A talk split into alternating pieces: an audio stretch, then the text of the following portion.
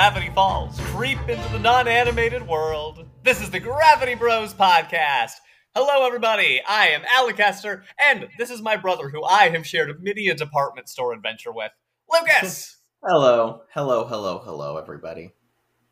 Hello. that, that's an excellent introduction. Thank you for introducing yourself and telling us how you're doing. Yeah, how are you doing? I'm good. Uh, wow, that's interesting. I guess you never asked because I'm usually the one starting the journey, and then I Yeah. go to you, and then we move on to the next thing. But you know what? I'm doing pretty well. Yeah. Uh, there's, geez, I can't even tell you why. I just feel good. Part of it's that I'm so excited about this episode that we're about to do. Uh, this is one of my favorite episodes of Gravity Falls in the early stages, to be honest. Like just to get right out and say it. Yeah, Um, I think in the early stages is a good phrase. I think before we start getting into the more plot heavy episodes, this is one of my favorites too. Yeah, there's a lot to like. And before we get to it all, um, I want to go straight to a question uh, that we got in the Discord from Mhm. Max Hatter, great Discord user. Uh, they want to know who's more like Mabel and who's more like Dipper. And I think that now that we're four episodes in, it might be an interesting start to think about this. Because when I really started considering, we have a little bit of each of them in both of us. And yeah, I'm not sure which way it sways one way or the other. I feel like I don't know. It's kind of a hard comparison, you know, because there's definitely I I don't I don't know like how self analytical I want to get on this show. You know what I mean? Like, yeah, I don't know. Just there are definitely parts of me that are more analytical, like Dipper. And I think that's the dichotomy that most people think of, right? Analytical versus silly. I think that's kind of what they're playing with, right? Which I think I think isn't actually a fair dichotomy, but I feel like that's kind of what the question is. More one care because I feel like Dipper and Mabel are like each other, you know, because they're siblings themselves, right? Yeah. you know, and I feel like they have a lot of likeliness to them as well. So I don't know. That's hard to say. I, I couldn't even say if I feel more like one than the other, to be honest. Yeah, I mean, I can be like Dipper when I start to take things a little bit too seriously, maybe, and then you can be more free flowing, like Mabel in that sense. But when it comes to things like the show, I am very much more of a Mabel, where I'm not analyzing anything and I'm just laughing and having a good time. And so I, it's like, Yeah, to be honest, I feel like I am more prone to be more of a dipper a lot of the time. But I also have like a lot of Mabel's weird quirks. So it's a it's a tough one. As we I, go I can say I'd want to be Mabel, hundred percent. That's what I'd want to. So I'm gonna say that. That's what I strive for. Yeah, no, and that's true. I love Mabel's philosophy on life. I, I do I would like to be able to loosen up as much as she can sometimes. So Yes. Uh, yeah, I, and again, as we go, we're probably going to find moments that remind us of ourselves and our sibling relationship through their eyes, and we'll get a little bit of that from Mabel and Dipper. So let's use that as a transition into this episode.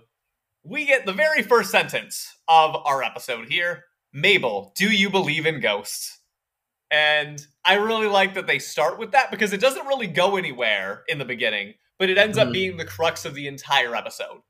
Yeah. Uh, tight writing. Uh, another example of like something that's technically like a self-contained episode. I don't think there's any like overarching plot indication in this one, and even still, very tightly written. You know, it does definitely doesn't feel like filler because we get such an awesome story and so much good character development.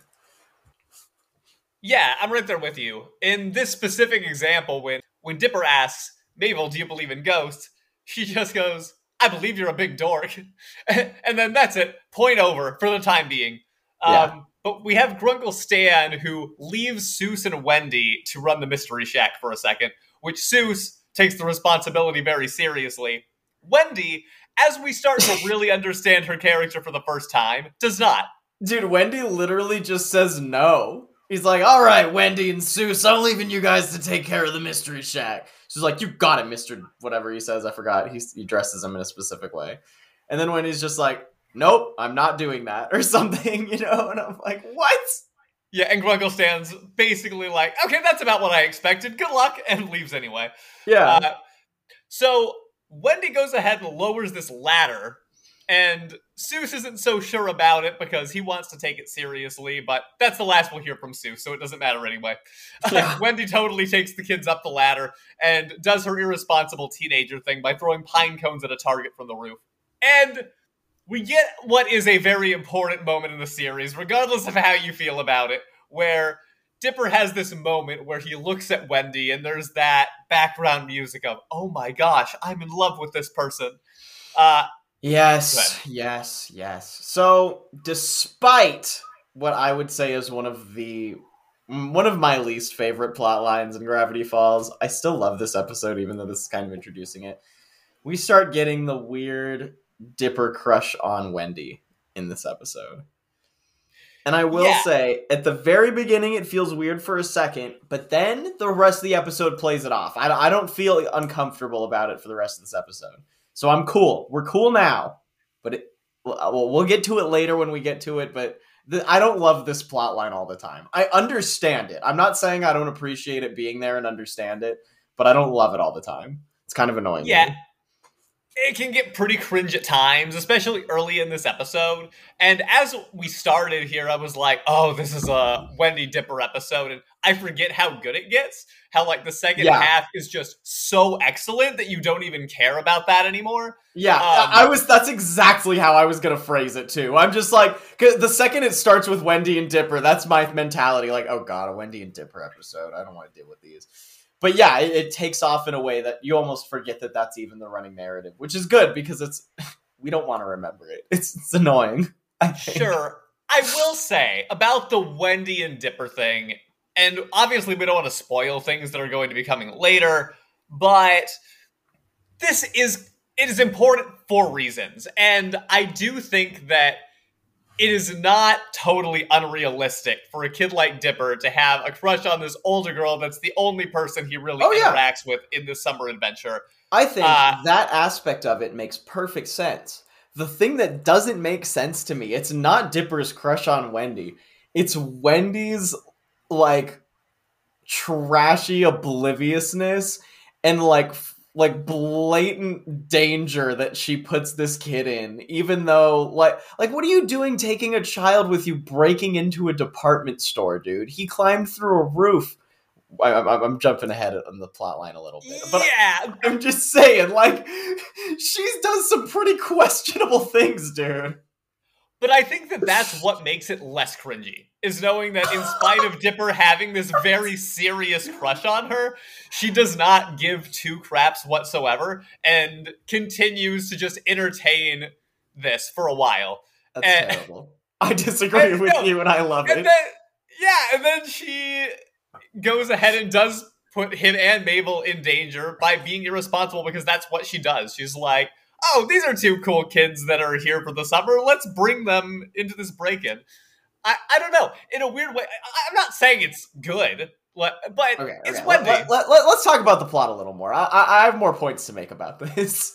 Sounds good. So Mabel sees this crush from a mile away. Dipper can't hide it at all. He says, well, it's not like I lay awake thinking about her, and then realizes Funny scene. that very first night very much does lie Yeah. awake, and this is going to be an important plot point. So we get to the next day. Uh, Mabel and Wendy are doing a dance party for no reason. Uh, Dipper is watching it, and he writes down, I am pretending to write something down, which is the type of thing that I actually think is pretty relatable. Um, no?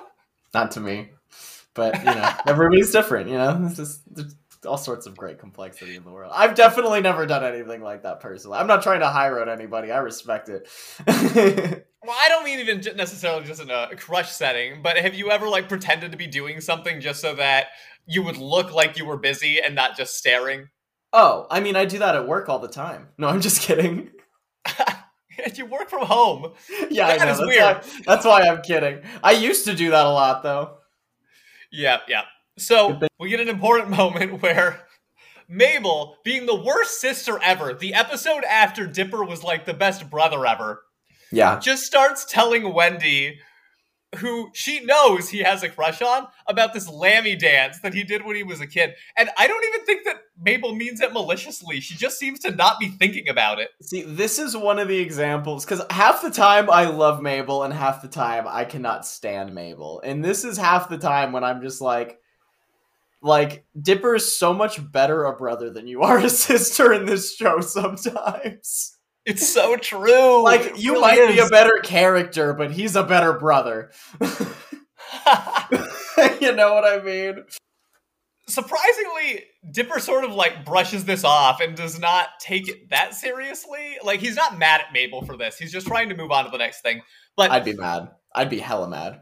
oh yeah, Uh, no, of course. And I mean, she keeps pushing it as the episode goes on. Yeah. Wendy offers for Dipper and Mabel to hang out with her group of teenage friends, and he decides that he's going to lie about being 13, him and Mabel, um, so that he can go do this teenage stuff with them. And we meet Wendy's friend group. And this is important because we are going to meet them in future episodes as well. We've Yeah. got Lee and Nate, who are just kind of like boneheaded dudes. I, I'd say probably the least important. Tambry, who's the girl who is always on her phone, uh, has some importance later.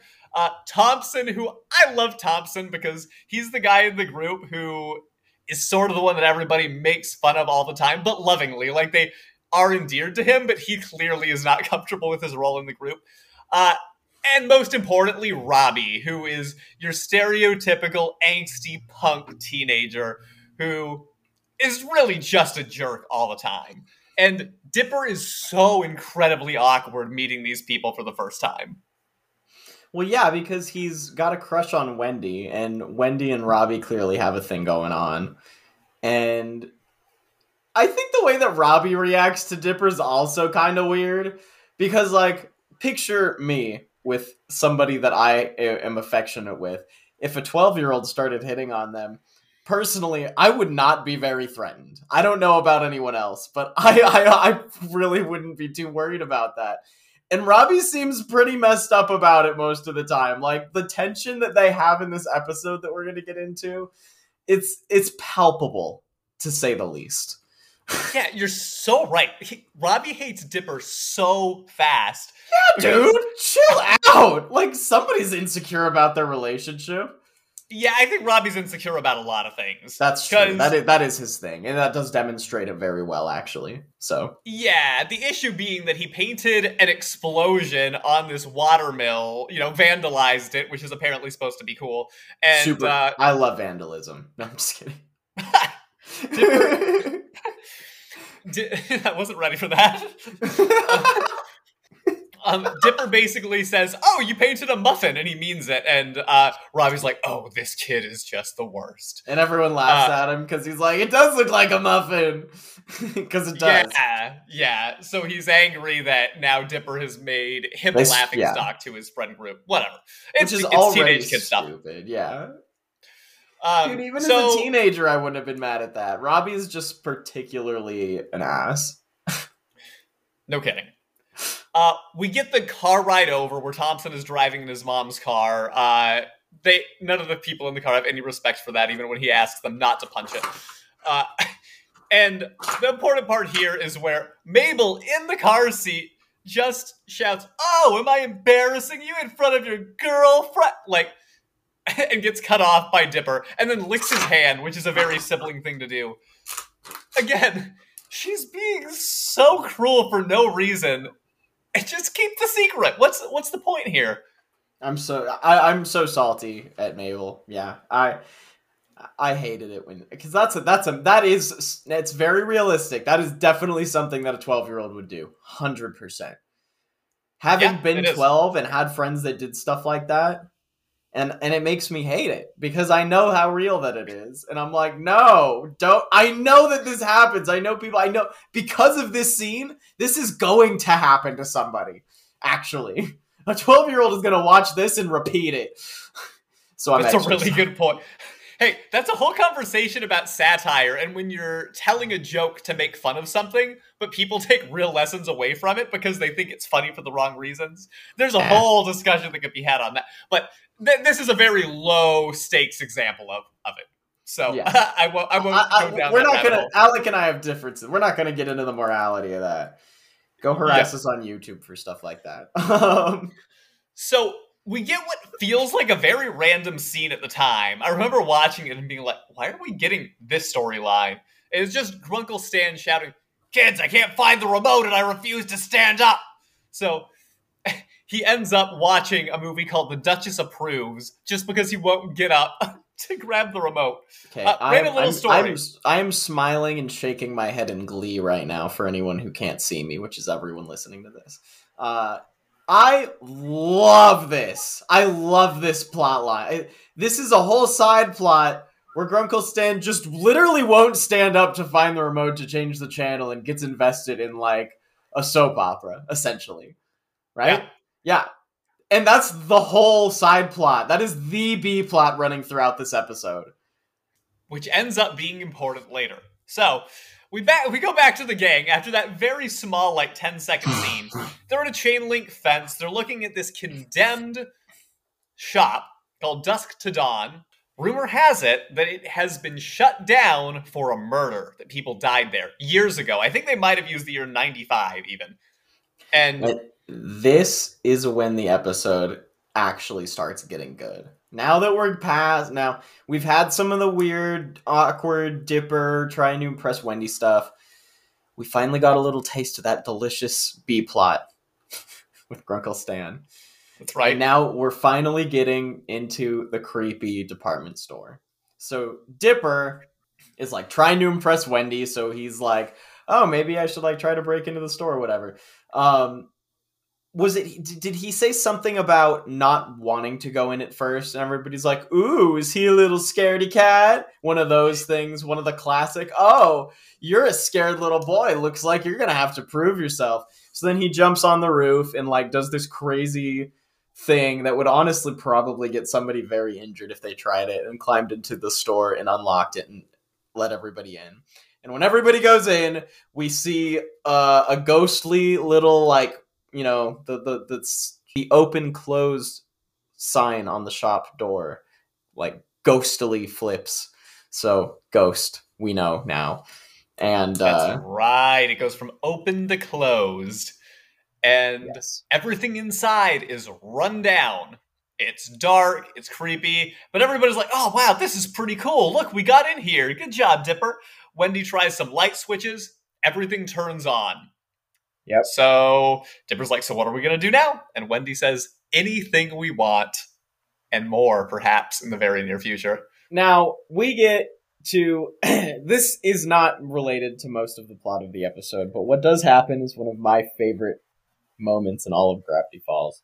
And that's that Mabel goes and finds some discontinued candy that is apparently banned in the United States. And she eats a lot of it. And she literally goes on a psychedelic trip where she is no longer connected with reality and just sees rainbow creatures like talking to her for the rest of the episode.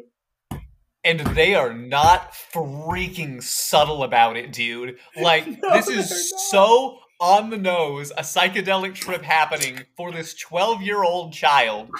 There is a weird large dog that asks, Do you want to eat my paws? Oh my god, It's- dude. Ah, it's so weird. And her eyes tell everything. Her pupils are all dilated. Oh yeah, man. I oh reminded me of some great times. I I, I really Good, enjoyed oh this scene. I really Luke. enjoyed this scene. Lucas, remember, about uh, pushing the envelope? The envelope is here. You're, Oh no, uh, I mean I mean just starting to put watching some I. I just mean watching cartoons in the past. It reminded me of other cool scenes I've seen from cartoons that I would watch. I know. There may or may not have been a television there when I was watching them. No, I'm just kidding. Oh boy, I can't take you Um, anywhere. um, but for real though, like I love the animation. I love how absurd this scene is. And I just think it's hysterical that Mabel is literally tripping for the rest of the whole episode. Like this is a Disney show. You just made a 12-year-old tripping on drugs for for the, half of the episode. I think it's great, dude. I love it. I think it's so good. I love that they went there. It's just so edgy, and I mean, it's a perfect joke because a kid is not going to understand, but Oh, an adult yeah, is totally exactly. gonna get what they're going for. But it's still funny to a kid, so it's like one of those jokes that's just great for every audience. I think. Yeah, you know, because a kid could be like, "Oh, how funny!" Like, "Oh, it's a fictitious idea of if I ate too much candy." You know, like, "Oh, how funny would it be if like this crazy thing would happen?" You know, like, "Oh, I'd see cartoons and stuff if I ate candy." You know, definitely subtle enough to pass.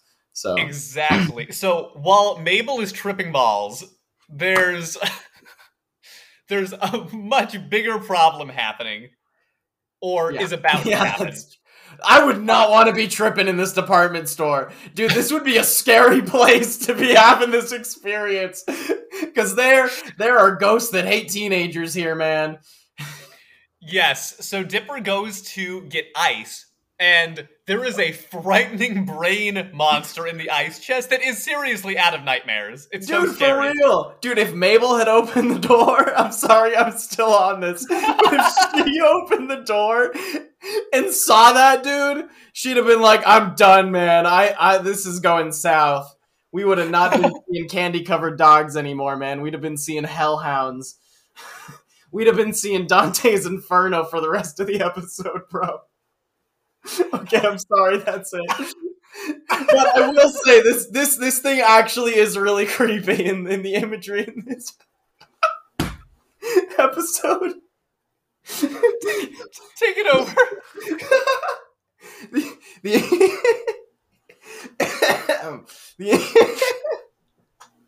the imagery in this episode actually is really creepy. I don't even know why they chose to make a brain the thing that Dipper runs into in the closet because the ghost doesn't even take that form. That was just a cheap way to scare them. It was awesome. Woo! Oh boy, thank you for the laughter. oh man, I'm so sorry. Great podcasting. Um, meanwhile, we've got Dancy Pants Revolution, the game that tricks people into exercising, as it's put by one of the characters. yeah. also, also very real. So while they are still having this fun and they're trying to play the dance game, I think Thompson is going for it. Uh, Dipper looks out the window and sees skeleton versions of everyone in the reflections of said window. Dude, if I was Mabel, no, I'm just kidding. I'm done. no, but for real, that's so scary. That is actually so scary. Even if I wasn't Mabel, I'd be freaking the hell out, dude. I would not be as cool of a cucumber as Dipper is being right now. No, sir, dude. I've heard other podcasters like lose it in the middle of conversation, but I I didn't a lot of the time I don't always believe that they're really just having gut busting laughter that they cannot control themselves. This is the first time this has ever like truly happened to me where I cannot dude. contain it. if you were Mabel right now, no, I'm just kidding. You'd be laughing so much harder. Even.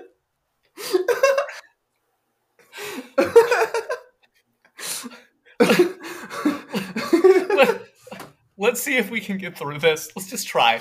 So Okay.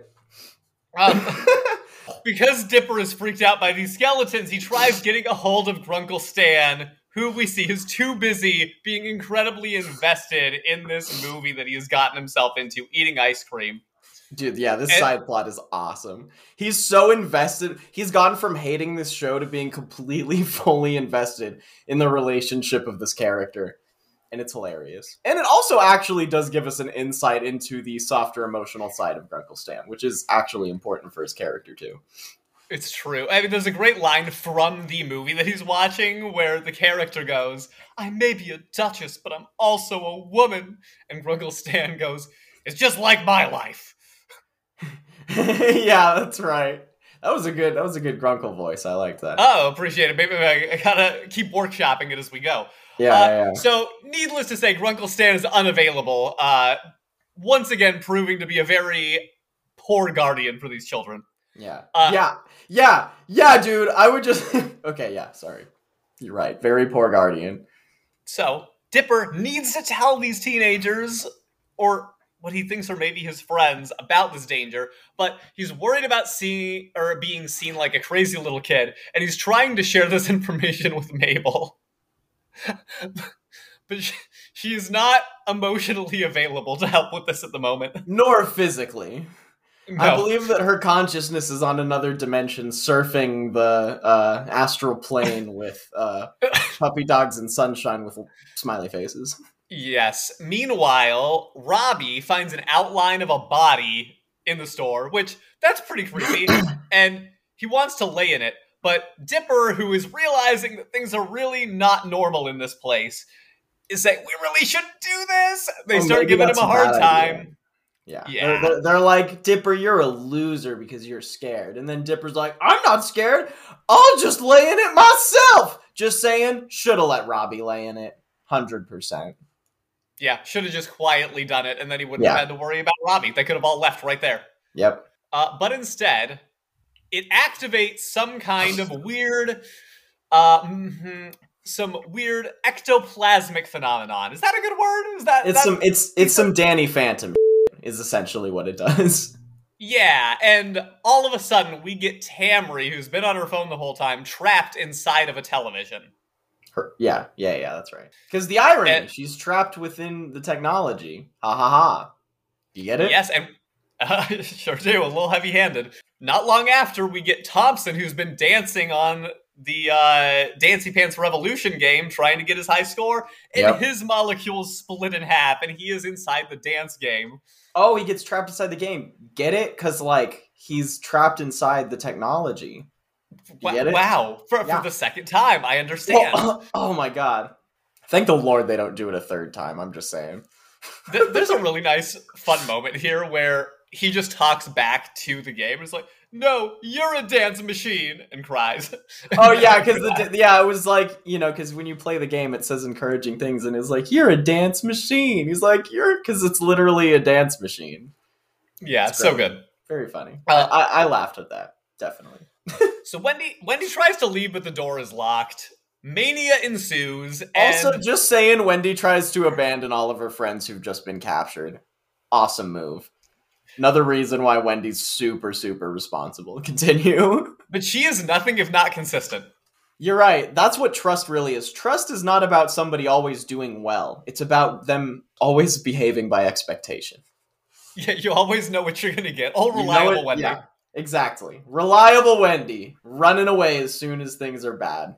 So Nate leaves a sarcastic comment, and he's gone next, and he enters a cereal box in what I think is maybe the funniest line of the entire thing, and I'll I'll let you take it. I'm bonkers for eating you alive. That was the quote. And it was the, the cereal mascot just comes to life and like starts to try to eat him. Get it? Because he's trapped in the food. Uh, uh. Uh, may, maybe maybe not as much not as much for this one, but still funny, awesome line. Best line of the episode. Fun little trivia on the back of the cereal box. There is a maze uh, that is impossible to get out of uh, if you try to go cool. from start to finish. Yeah, I guess you could always turn Oh. around. Wait a minute, but I thought if you followed to the left, you would always make it to the end of a maze. Oh no, this is a debate that Lucas and I had at one point to try. I guess I was wrong somehow. I don't know how the maze works, dude. I don't. Well, I'm just saying you gave it to me in the premise of what you said. Nobody who's watching this is gonna have any context for this debate, but but I that was a flex what I just said. Well, dude, this is actually wild. This is actually wild because let me tie this right back in to the wacky adventures of Ronald McDonald because I took a note about it. I'm not That's- kidding you. That's wild. That is wild. That that is where the reference comes from. Because Alec and I had a debate about a maze reference in that episode. Long story. Go tell me. Yeah, so we did a YouTube video about an old McDonald's cartoon that aired. Uh, and we had the VHSs for it, and we actually really enjoyed them a lot. And there's a haunted house episode of this thing. Not that they're not bad though. You should watch the videos. It's funny. Sorry. Go ahead. Yeah, well, anyway, there's a whole thing where Ronald says, Oh, if you just follow the wall to your left, then you'll always make it out. And I spent most of my life thinking that I could get out of a maze that way always. And then Lucas and I had a debate about it. And I think that I, in the end, I was wrong. Uh, you cannot always get out of a maze that way. There's intricacies. But it's funny that you bring that up because I had mentioned that I got McDonald Land vibes from this spooky setting. Like it reminded me of that haunted house episode that we covered in the YouTube video. Oh no way! That's so funny that you thought that. I know, totally unrelated to this point that you're making, but I did write that down, but I glossed over it because I was like, this is going to take a lot of explanation, which it did, but I think it was worth the payoff. Well, and it, it flowed well with the random reference that we brought in. Sure. What, a, Uh, what an episode. So, if if things weren't wild enough, let's get to the part where Mabel is suddenly possessed by a deep voiced spirit. Yeah, so because her consciousness is on the 28th dimension of Ra, uh, it makes her body very easy to be possessed as it is an empty vessel currently. So these ghosts possess Mabel and do some pretty creepy exorcist stuff where they like turn her head around in a circle and white out her eyes and stuff. Yeah, sure. Well, the spirit uh, tells the people, "Oh, you can leave, but before you do, half uh, hot dogs are half off." Oh yeah. And but then closes the doors and is like, "I was just kidding about the hot dogs." And now we get, I think, Lee, whoever the last guy in the friend group is, his molecules split apart, and suddenly he's a hot dog because Get it? Because you're trapped. Like it's a gender thing. No, I'm just kidding. oh my god, they're trying to play with metaphors. yeah, exactly. We're off the rails. We're officially gone. I don't know how we're gonna wrap this up. Okay. Um. Anyway, Dipper realizes that they are all getting trapped after they're doing teenage type things, thanks to a conversation with Wendy. Like, you know, you were kind of trying to allude to. Dipper confronts the ghost to say, Oh, it wasn't being trapped. It was doing things that teenagers do. I got the wrong moral. Oh no. Man, you just clearly weren't paying close enough attention. It's okay. Oh, so the last one was still a hot dog. Okay. I just got it. Okay. From before. Okay, okay, okay, okay. Dipper confronts the ghost to say he's not a teenager, and Yes. the ghosts are like, Oh, well, why didn't you say so? And they show up, and they're just a nice little elderly couple, and they are no longer possessing Mabel. Uh, they just decide to tell Dipper a nice little story about how they used to ban teenagers from this shop. And there's a great montage of why they hated teens when they were alive. And they see a teenager like pull out a stereo and there's this like hilarious rap that's terrible. I tried to write it down, but I don't I didn't. It was just silly, look it up. Um and they just die. They literally hear the rap and that's what kills them. They die from hearing rap music. And uh that's hysterical, I think, personally. It's so good. the fact that it literally like honestly if that killed me yeah i might hold a grudge too. I think that that is a completely understandable grudge to hold the fact that it literally killed them and ended their lives in their store.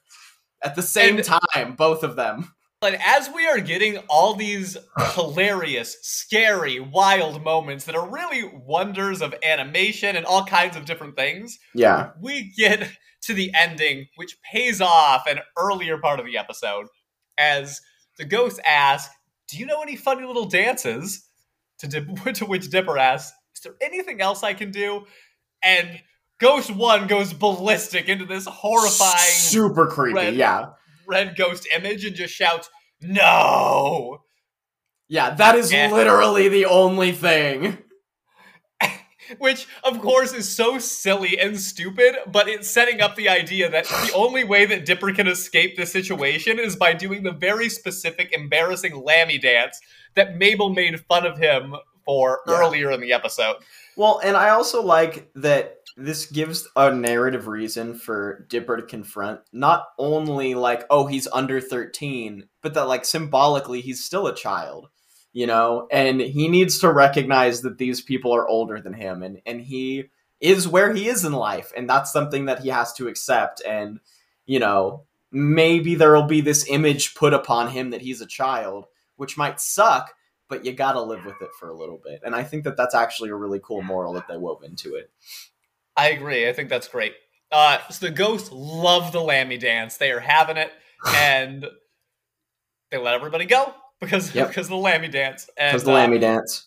Wendy decides to be really cool and keep Dipper's secret because the rest of or everybody else was trapped, so Yeah. they weren't able to see this, and um, Dipper would prefer to keep it that way, which is fair. I agree. I agree. Can I Uh, ask you a question? you may. Can we split our points into three? Oh my goodness. Okay. So uh let's okay, let's get to the, yeah, there's not much else to go with the episode to be honest. Um Yeah. it really is just Mabel having like that hangover moment where she says she never wants to eat or do anything ever again, I think. Yep. And yeah, I guess that pretty much is the end. And I guess there's a bit of a resolution where Wendy says that she's looking forward to hanging out with Dipper again, and he really likes that. Um, so that sort of like takes that plot forward. And then, okay, let's, yeah, yeah, okay, I'm in. Let's talk characters. You want to split between three? Yeah. So you want to give a three way tie and give everybody one point. Is that right? Yeah. Yep. Okay.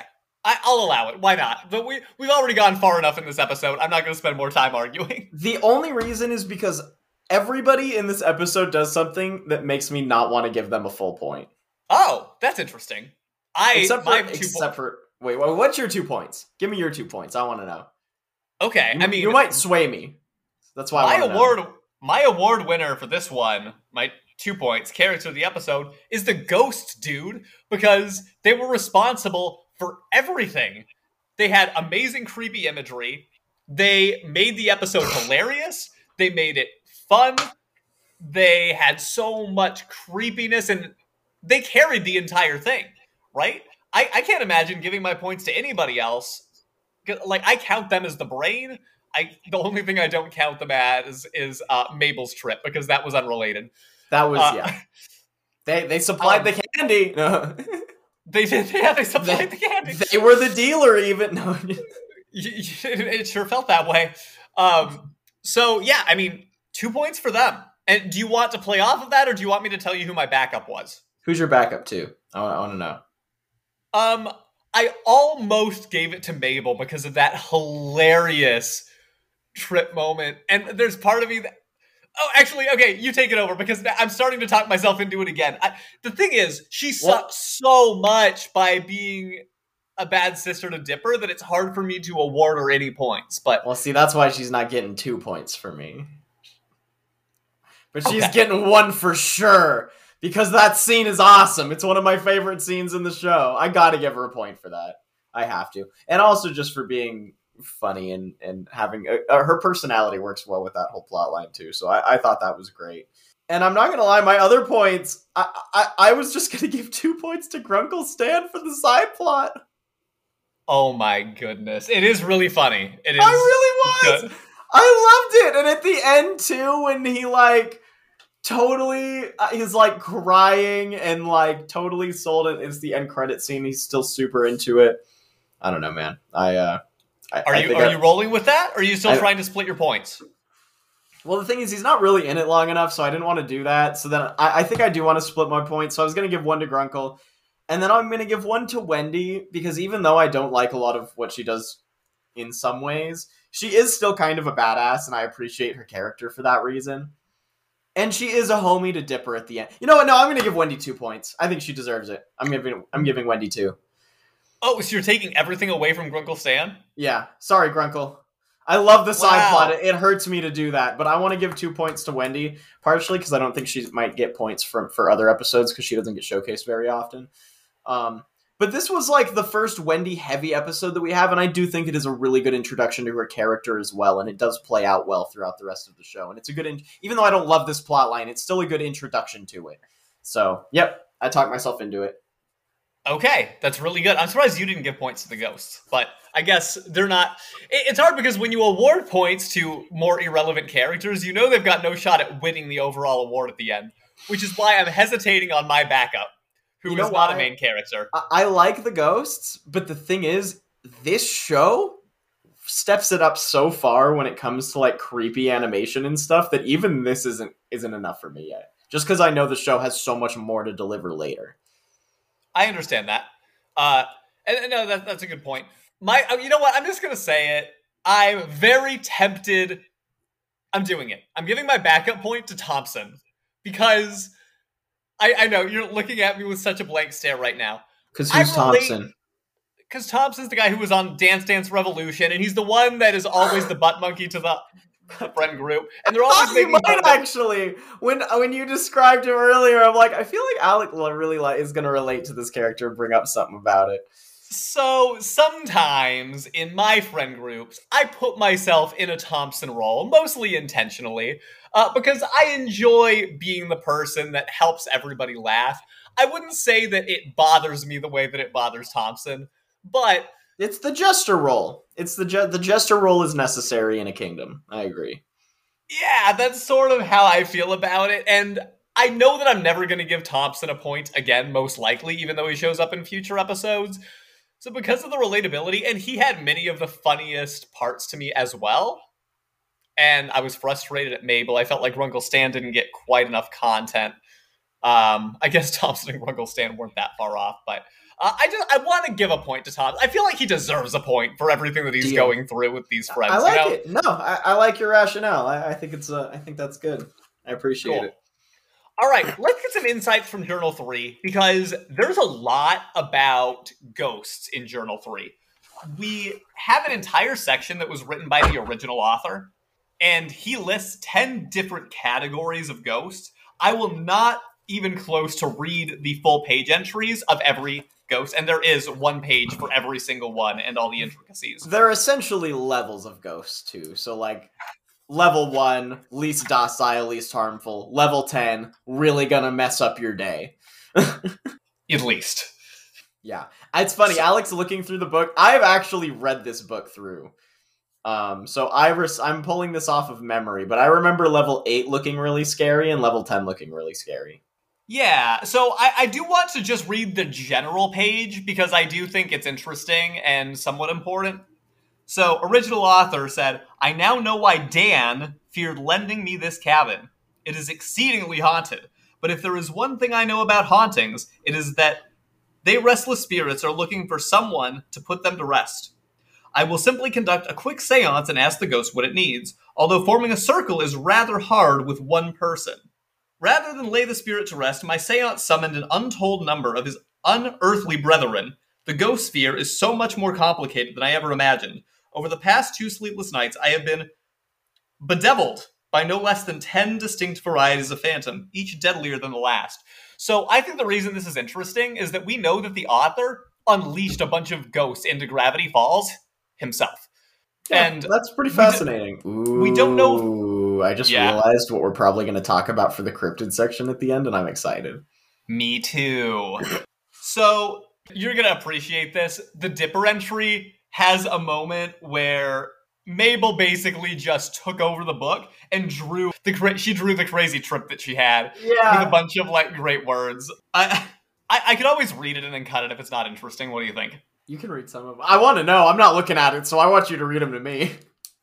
All right, great. So after Dipper writes about his journey and writes a little bit about his crush on Wendy, Dipper writes, "Okay, I'm done writing." Mabel takes over and she's like, "Well, I'm not.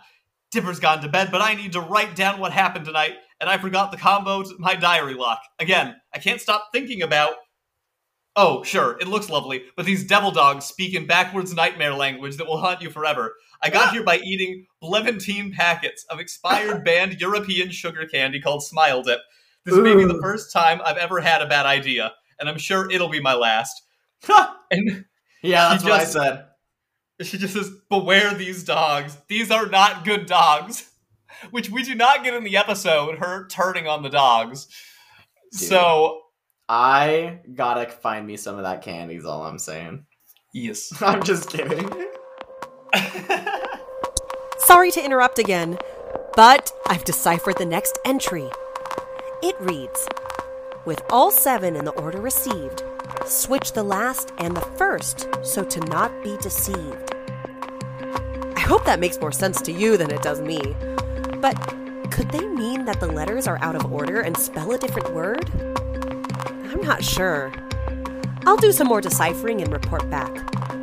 Keep tuning in and remember, I'm counting on you. All right, Lucas, let's open up Journal 4, where we take a mystery from our world and talk about it. We know what we're talking about, right? We're talking about ghosts. We have to. All right, well, it's very fitting that we also had Mabel's scene in this episode because my theory on ghosts is very much related to parallel dimensions and stuff of that nature. Um, I think that there's a lot of different phenomenon that people experience that are labeled ghost. A lot. I'll bet there's a lot. Yeah. Um, and I think that what the question is is the essence of a sort of disembodied soul having a physical presence on our realm of perception, right? Yeah, those are good parameters. I think that that's that's fair. And I think the likeliness that something like that that exists that is imperceptible to the specific wiring that we have in our brains that allows us to perceive reality the way that we do, I think it's probably pretty likely that there's stuff like that. Now, the term ghost specifically, one thing I'd want to clarify is the nature of a ghost being the deceased spirit. That is the part that I don't know as much about. That's the part where it gets a little fictiony for me. Hmm. I don't know if it needs to be that, right? We don't have to say that the Loch Ness monster is a plesiosaur. We could say that it is anything that might live in the lake. I feel that the same applies for ghosts. Well, we so don't know what they are. But a, but so that's the question though, because does a spirit and a ghost are not defined the same way? So is a ghost's definition different because it's implied that it is the spirit of something that is passed on? I think that what we should use here is the cryptid wiki to give us an actual definition that we can safely use for these parameters. Okay. Um, all right. Whatever. Here's what we've got: a ghost originating from the word goisdos, which is Cool. Ger- Germanic Old Norse, meaning Awesome. rage, Rage. is this yeah. It is the soul of a dead person or animal, a disembodied spirit, usually as a vague, shadowy, or evanescent form, as wandering among or haunting living persons. The idea of ghost states that our cryptids are not all they appear to be. That sounds like an opinion, but I think that using that definition, you pulled a definition from the cryptid wiki and got an opinion? That's shocking. I, I can't believe it. it, it's definitely the first time it's ever happened. Yeah, for sure. Lucas, um, using that definition, we're assuming that these are people, Dead. who, you know, souls that are maybe lost, things of that nature. What do you think? Hmm. Still possible, but I'd say it's more likely that that's something that we project onto an experience that we don't understand. Because if you see a spirit and you lost a loved one, you know, it makes sense you might want to fill in that blank, right? Yeah, But if you see, uh, you know, if you see a spirit of a soul that you don't recognize, why would you assume that it was somebody that died? What the, you know, like how would you know that that's the reason they're there? There could be a million reasons a disembodied spirit could be somewhere. It doesn't have to have been dead. It could have been before they were born. There could be an entire system of soul navigation that works like the DMV that's barely perceptible above our foreheads that we don't even know about. There's a million things that could be happening. So, I'll give it a 7. I love how you got there. Um, I, I like that we're trying to differentiate spirits and ghosts a little bit here, and I do understand the distinction after we've talked about it. Uh, but let's be honest, I grade on a curve as far as what is l- going from the likeliest thing we're going to talk about to the least likely thing. Mm-hmm. And the distinction is the only thing that gives me pause because I like your point about you know we don't really know what the what spirits are if people are seeing them and there's so many accounts of people seeing weird things i know that you yourself have told me a wild story about seeing something that I was just about to say, can I is it too long for me to tell a ghost story? I'll make it quick. I, I want to warn people that this is kind of scary and very legit lucas is not making this up No, I swear to Um, God this really happened. This is such a we're not making it up for the show So check this out. I was working nights at a hotel called McMenamins in McMinnville, and if you look up this hotel, it's like literally it's it is a haunted hotel. Like it's in the marketing, I should say that it's a haunted hotel, and there's like paintings of like ghosts and like aliens and stuff all the way up. It's also there's a UFO festival there, so like it's a really creepy place to work nights at a hotel. I worked there for like a year and a half, and uh, my first night, very first night I was on the job. I was in the uh, kitchen area, which I don't even need to like clean there or anything. There's no reason for me to be there, or not the kitchen, the like pub front area. Nobody's gonna know what it is. It doesn't matter. But I'm in this area that I don't like. There's I have no duties there. I don't need to clean it or whatever. And I see a note card face down on the ground. Um, regularly, I would just like leave it there because it's none of my business. But I was like, you know what? I want to pick up this card, and instead of just like picking it up and recycling it, I like I'm gonna read it. There's something about it. I was like, I want to read it. I pick it up, I flip it over, and in all caps, it says "Get out." Right. And I was like, okay, that's creepy. Didn't think too much about it, right? I didn't tell anybody about it. I was like, whatever. Maybe someone's messing with me. Maybe, you know, because my first night on the job. Didn't think anything about it, right? Did st- again, didn't tell anybody is the biggest part of the story. Did not say that any of that happened. So I just recycle it. Don't think anything about it. Two months later, I'm on the job. And on the third floor of this hotel, there's like a little coffee station, which is like a little wooden desk and a mirror and I go to set up coffee at like four o'clock in the morning. And the, the hotel's locked all night, I also would say. So nobody can get in unless I see them walk through the front door while I'm working there. I go to the third floor, and at four o'clock in the morning, I'm not joking you, in the mirror on that little coffee station, I see in the exact same handwriting and font, get out, and the marker that wrote it is hanging on top or is dangling on top of this little round mirror, perfectly placed right on top. And I had been up and down the hotel throughout the night to do like walks, and it hadn't been like that.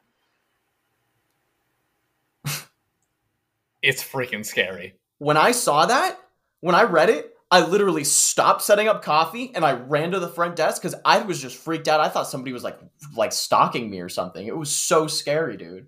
And yeah, no, no, nothing. And then I told my boss about it. He's like, "Whoa, that's creepy, dude. I'm sorry you have work again tonight." so that was oh it. And I just kept going to work from like months. That was early in my job that that happened. So I was I worked there for like a year after that. yeah, thank you for sharing. Yeah. Um, it freaks me out every time you tell that story. I, I, it's so hard because you never know with these kinds of things. You'd think that something like that could be a very elaborate prank from one person if they were able to figure out how to make it happen. Oh yeah, I'm not trying to throw ghost on that. I mean, it, the fact that it was a haunted hotel, like, there's a lot of ghostly things about it, so it's fun to give it that label. Yeah, it was. But, it's notorious for being haunted. Is the other thing. Okay, the one other ghost story that I actually had from that hotel that is a little bit scarier to me because that one could be somebody. But one time I, I cleaned the bathroom I walked out of it, and then when I walked back in, like five minutes later, the light was off, and I'm like, "Oh, that's funny. I don't remember turning off the light." So I turned it back on, and I closed the door, and I was like, "I really don't remember turning the light off." I'm like, maybe I should like go in the bathroom and check, and then I heard three loud knocks on the door behind me after I closed it, and I was so scared, excuse my French, that I literally ran to the front desk and I did not I didn't do any more work for the rest of the night. I stayed at the front desk for the rest of the day. I didn't pee. I didn't go back to the bathroom. I was horrified. And I could see the bathroom from the front desk and there were no people in there cuz nobody walked out of it all night. Oh my goodness. Oh, all right. So after this discussion, I'm just going to go ahead and give Ghost a 10, regardless of whether whether we're defining it as spirits or ghosts. It's just because you are not the only person who has stories like these. Like so many people yeah. have seen ghosts or some version of them, whatever it is. And again, I'm if I'm grading on a curve, I can't imagine that many more things that we're going to come across that I feel like are going to be likelier to exist than ghosts. You know, we've got pictures, and there's all of these shows that you know, ghost hunters and all. And don't okay, get me wrong, like I'm not saying yeah. that those are reputable, but like the fact that there is such a serious contingency of people that are genuinely interested in that kind of thing, I don't know, man. Like, well, I, see, I see I, it. I think it's more likely that there are like that people accidentally see into like another dimension for a second, and then they're seeing, you know, entities that exist constantly in a parallel, you know, plane of existence that we just usually can't see. That's that's Regard- my theory. Regardless of the reason, uh, I, I am comfortable giving a rating that high. Uh, yeah, I, no, I, am trying to think of something that's going to go higher for me than Ghost, and I don't know off the top of my head. So we'll go there. Oh, and... I have one. Aliens for me. Oh, we haven't even touched that. Okay, yeah, we, right. we won't get into that now, though. Yeah, yeah. No, the distinction between Spirit and Ghost almost made me give it a nine, but then your story spooked me enough to go ahead and put it at a ten, regardless of whether it's Funny. any of it was somebody messing with you or not. It's just ah, it it, it hits you, you know, and you're like, oh, oh, it's man, all it's all story. I give it a seven still, even though it happened to me. that's so wild, dude. I couldn't. I, I, you are braver than I. Eh, you just, you know, it was still that's not the scariest thing I ever seen, but we can get into that another time too. Speaking of which, the cipher this week is Onwards Aoshima, which was a reference to what Mabel saw when she was hallucinating. It was the name of the dolphin thing with arms that spun around. Yes, of course, we've all seen it. No, I'm just kidding. Wow, we covered everything today. Um, this podcast is brought to you by the Brazilian Dragon Network, which has lots of rewatches of shows and movies, uh, and the Dragon Babies feed, where you can listen to our podcast, or you can do it on the feed that you might be listening to now. I don't know which one you're listening to. Doesn't matter. You can find more of Lucas and I by watching Hester Brothers Cartoon Theater on YouTube, and please check out our social media and Discord links in the description. Gravity Bros is a labor of love, and all five star reviews mean a lot to us, as well Yes. as just well wishes and people who care about what we're doing. Um, Yes. If you ever want questions asked, like we gave to Max Hatter today, feel free to ask him in the Discord, and I'll try to bring them up in a future episode. Um, thanks to our artist Tessa Scarbrough and the voice of the mysterious woman Anna LeFlore. We'll see you next week, everybody. Happy sleuthing.